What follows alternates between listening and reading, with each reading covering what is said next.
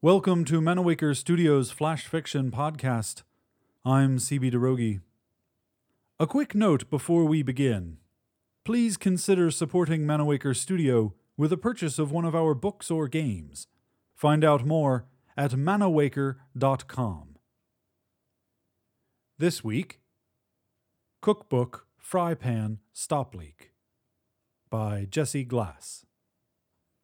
When I was leaving home, my mother gave me a 1941 cookbook and an old greasy fry pan that weighed about as much as a medieval hand cannon, loaded and primed with black powder and stuffed with fourpenny nails.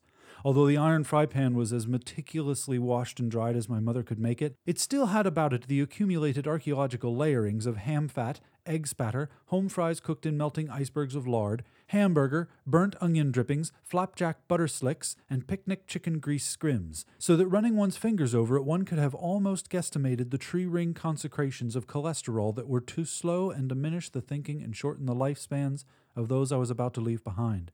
My father kept himself busy in the barn doing the needed manful things around the stock, while my younger brother and I took the boxes and loaded them into the junkyard T-Bird that the Norcrosses had given me for free for a summer of lawn mowings.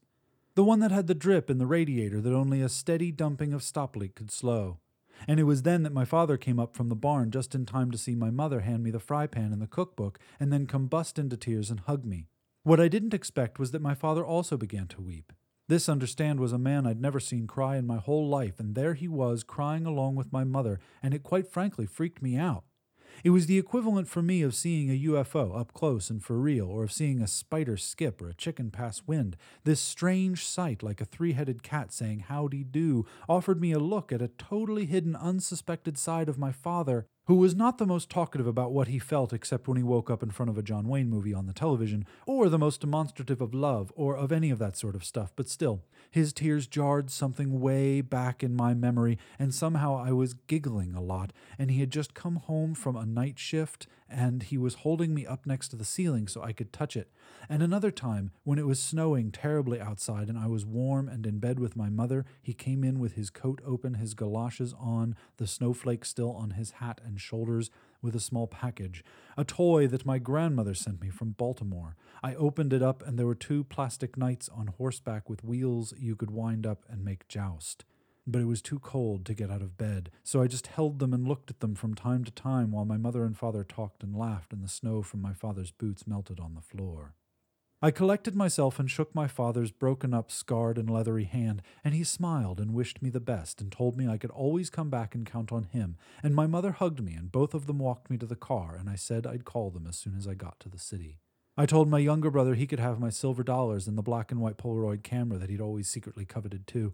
Then we took part in another round of goodbyes, this time more formal, my father checking his wristwatch because he had to haul horses to Eiler's auction that night so the Amish could bid on them, dropped behind the steering wheel, and headed off on that late August day, about 20 cans of stop leak stowed behind my seat girlfriend promising to write, she never did, the setting sun in my eyes until I found the interstate and turned right, and that iron fry pan and cookbook destined, I just knew, for better things.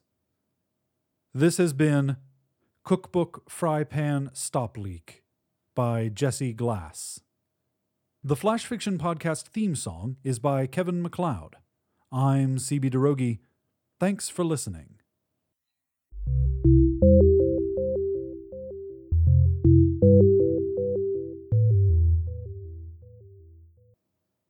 Episode 0116. Production copyright 2016, CB Droege and Manawaker Studio.